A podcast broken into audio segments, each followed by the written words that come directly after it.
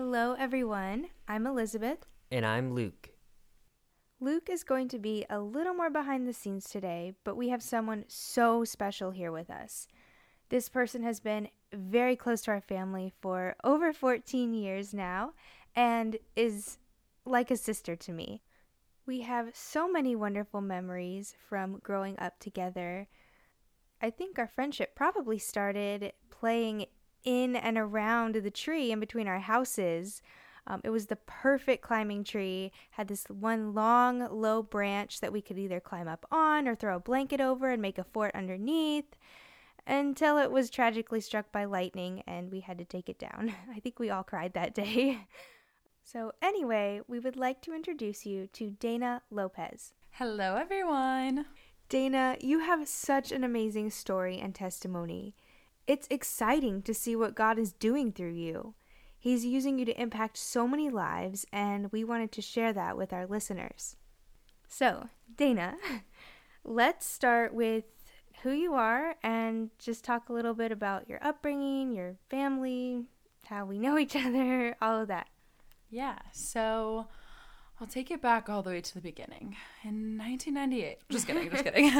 we'll start a little bit to where we met. Um, so yeah, like thank you so much for having me guys. I'm really excited to kind of be here and just what the Lord has to speak through me and kind of share my story and the different components. But I guess a little bit about me and like how we met is I want to say it was back in 2000. Elizabeth, correct me, when your family moved here.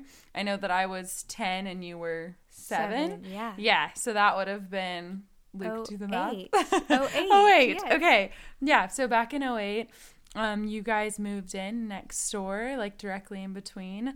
Um, and so that's kind of how I met you guys, um, just living so close. And then, kind of my story and my family is I'm the youngest of three older brothers. Um, I have two absolutely amazing parents um, that are extremely hardworking and have just taught me so much and led me um, through my life. But I think something that's really important to note about my story is that I had kind of a little bit of a untraditional growing up. Like I didn't really grow up in a church.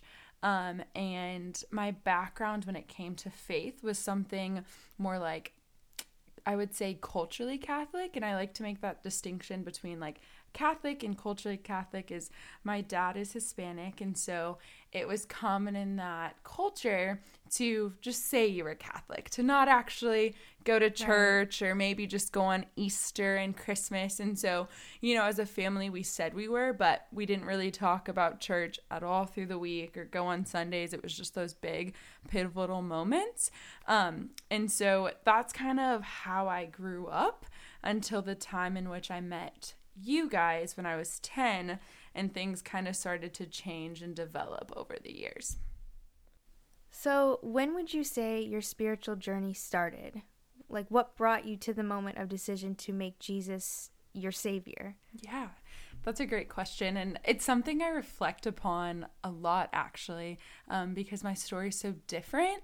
Um, and I think, especially, you know, you guys growing up in a Christian home and having that mm-hmm. be embedded from such a young age, it's it's so wild to reflect and think that before the age of 10, when I met you guys, just the concept of the Lord in the church is just not something I thought about on a daily. Mm. It does not mean that the Lord was not present. Clearly, He was in my right. life and doing so many different things to try and point me in that direction.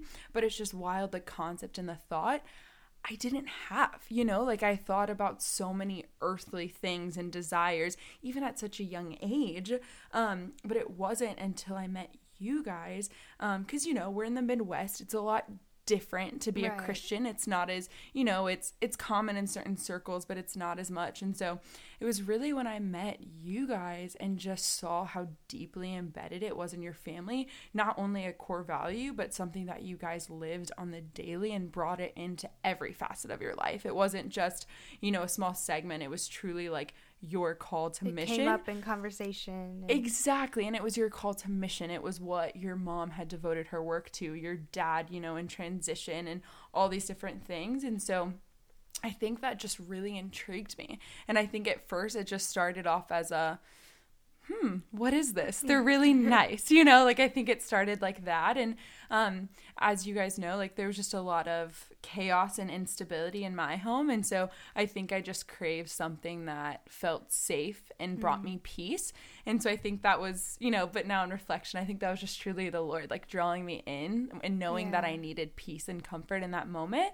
And so I would love to say at the age of 10 when I met you guys that like it was that instant, you know, like I my heart mm-hmm. changed for the Lord, but as you guys can attest and surely your mom I bet she'll pop on like can attest that I think it was years of constant yeah. like praying and for my heart to like truly shift um and it not just be this like kind of concept but like truly changing. Yeah. A relationship, a Exactly. Deep understanding of not just Jesus wants to be my savior, but also he loves me. He wants to be my bridegroom. He wants to be my everything, not just my Sunday, you know.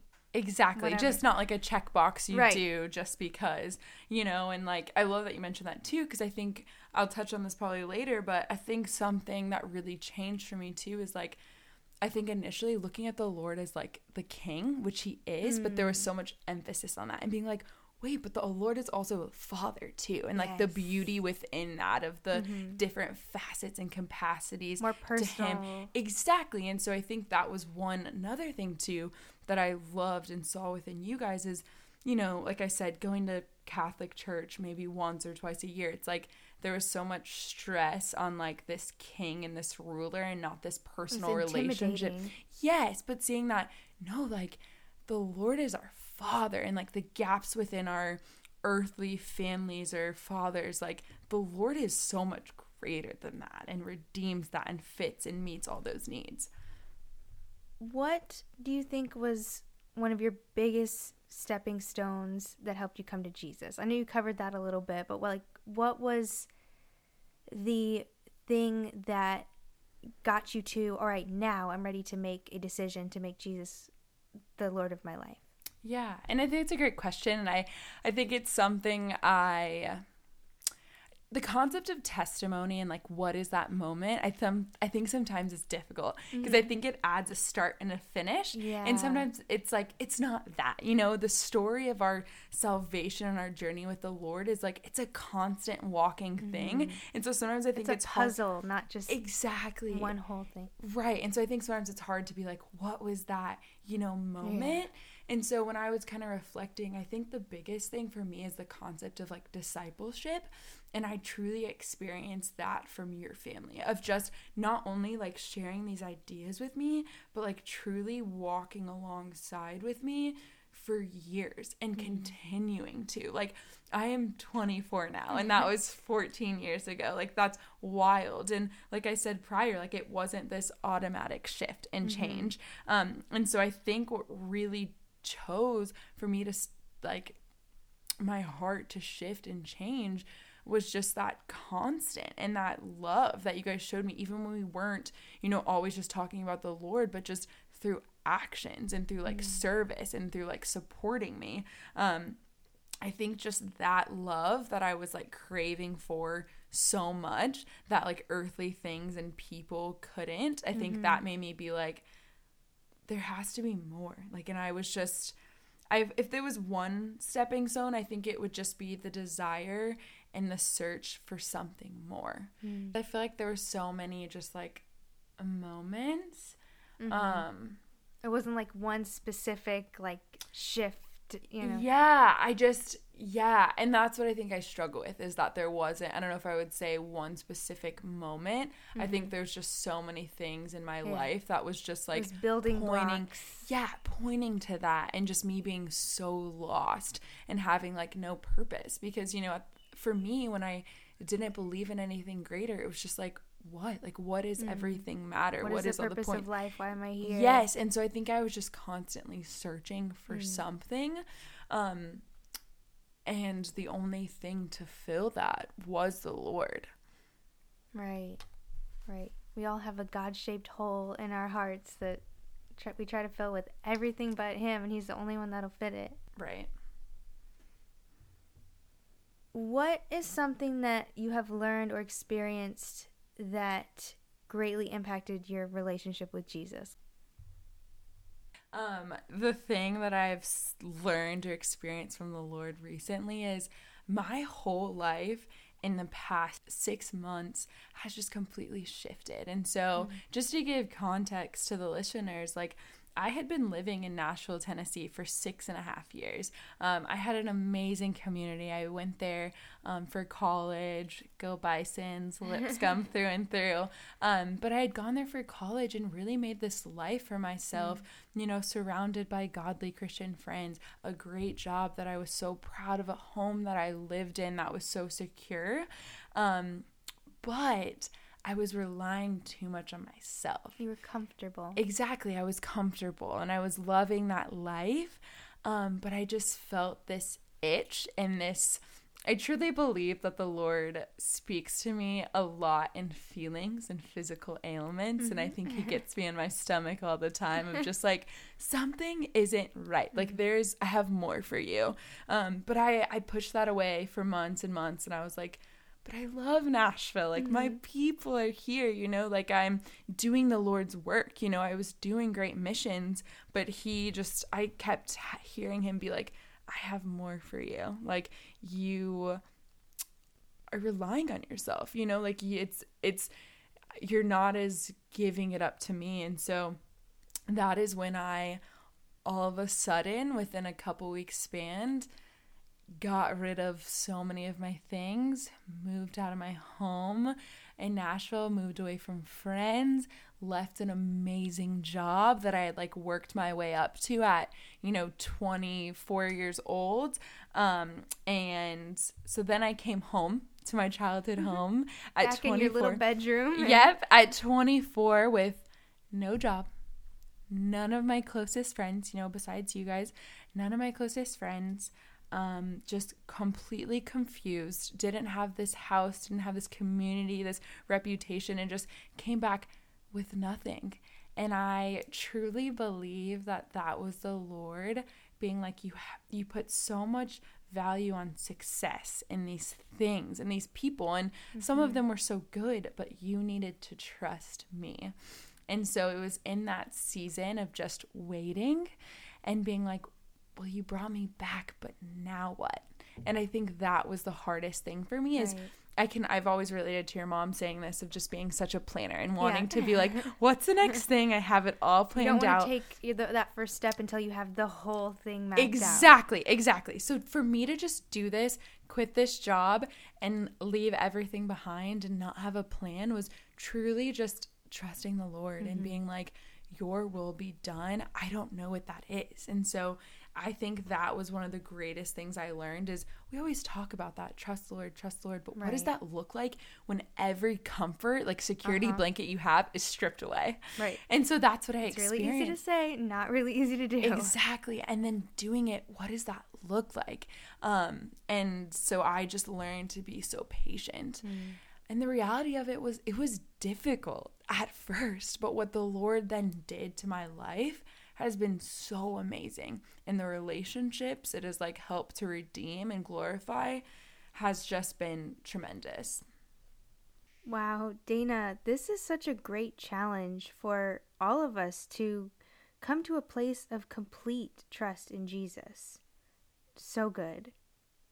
Now, how would you describe what your relationship with Jesus looks like at this moment? I know it's constantly changing, but how mm-hmm. would you mm-hmm. describe what it looks like now versus when you first met him and first started learning about him? The biggest thing for me is just recognizing that we can have this beautiful personal relationship with mm-hmm. the Lord. Like, yes, He has all these beautiful things of like a king and like strong and all these things, but He also is our Father. And there is such beauty in that. And like being able to have that personal relationship with him was something I never knew. I didn't know I could just pray and talk directly to him and like he was listening yeah. and answering and cared about all those little things. I mean, the story of like him leaving the 99 to like yeah. come follow us like that's so beautiful. And mm-hmm. so I think for me it's just recognizing how personal our relationship with the Lord is and that like he cares for me. Like mm-hmm. I have mm-hmm. been through such difficult things in like the past couple years and I just think the thing I constantly come back to and am reminded of is that like he cares for me and like he Mhm. wants all good things. Like praise the Lord on that. Yes. Can you tell us a little about any struggles that you've gone through and Mm-hmm. how God has used that to bring you to this place in your relationship with Him? Yeah. Um I like to say I've experienced a lot of things in life. Like I've I'm getting the full experience while being here, you know, the good, the bad and the ugly and I think that is just so beautiful though because the constant through it all is the Lord. And so Mhm.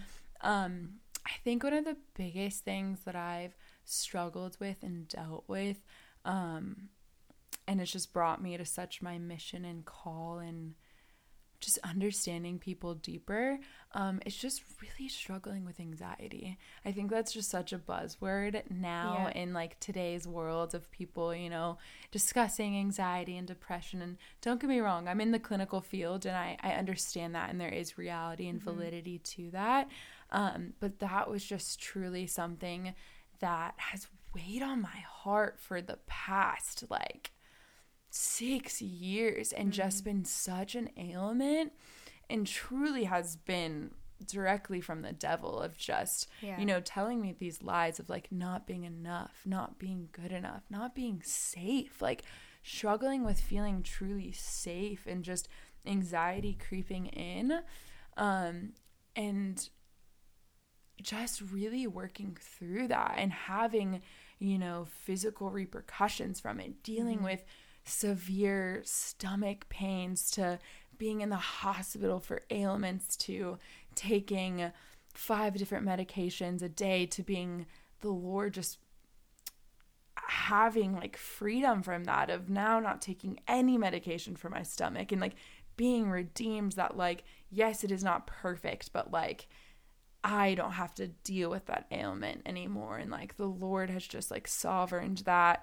Um and then really just called me like to people and to understand and to have more empathy for people going through different things. Um but I would say that would be the greatest thing in like the past couple years that has really just affected me is just dealing with anxiety and like how to navigate that and how to talk about that in the church and what does It that can be look like? debilitating. exactly. It can be so debilitating and like discussing these things like invisible illnesses you know Mhm. that like you Right. don't see or like physical ailments or like recognizing that like a bad mind can be really difficult for Right. remembering that like the lord is there like i feel like Mhm. some of the lowest times were in the midst of that but the lord was still there and also like the people he brought around me like i feel like that was one of the greatest things is just experiencing such loneliness and sadness but like the lord then showing up the people and the exact time and the exact Yeah. places that i needed Yeah. I know the when you don't feel him it's easy to get this mindset of God doesn't care or he's not listening Mhm. or mm-hmm. you know or think that things are never going to change but right praise the Lord you're off all the medication and- Exactly, exactly. And just recognizing that like redemption and true freedom look so differently. And I think for me it was like is my stomach and my anxiety perfect? No. And how am I still praying for complete like miracle and freedom from that? Yes, Right. but also recognizing that there's like still beauty in that pain and that like true freedom, it might not happen here on earth, and that's okay. Like Right. it's gonna be in heaven, and like praise the Lord for that. Like I can't wait. Like hallelujah. But like like you said, it doesn't mean he's still not Mhm. here and he's not still present. And like Right. it is it is hard sometimes, and like we want to snap our fingers and be like, like, fix me or. Yeah. do this, God, like that puppet that we want, but. That's not the reality. And like we wouldn't want that. Right. And even though, you know, God doesn't cause any ailments or sicknesses, Mm-hmm. he still can use those to not only grow us, but bring us closer to him. Right. And like I think just the loneliness that I felt and just like that kind of like outcast mentality just because I felt like no one understood. I really feel like that was just the Lord preparing my heart because now I just I feel so drawn to the people in the world that like the average person overlooks. You know, Mhm. the person on the corner that is homeless and doesn't have food and people just ignore them because they see that or the person in class that's quiet and sitting in the back like or Yeah. the person in a social setting that you can tell is overwhelmed and like maybe blurts out sayings or Yeah. whatever doesn't have those social cues like I feel so drawn to those people Mm-hmm. to connect with them and make them feel seen because I knew what it felt Right. like to feel like that. You having experienced feeling like the outcast, feeling alone, makes you more sensitive to when you see other people who are feeling the same way. Exactly, exactly. And I'm like, I want to see you. And it's not because I want them. Like, I want Right. the Lord. I want them to be like, the Lord sees you and says you are good. Mm-hmm. Becoming the person that you needed during your walk for other people, becoming that for other people. Oh, so true. I didn't even think about that. Yeah, that's great. Like, being that person that I always wanted. Mm-hmm. I hope you have been encouraged and challenged as much as we have through Dana's story. But there's still more. Watch for part two, where she tells about the work God has called her to do and how you can get involved in this area of ministry as well. We'd love to hear your feedback on this episode, and please hit the share button and help us get this word out so more people can hear it.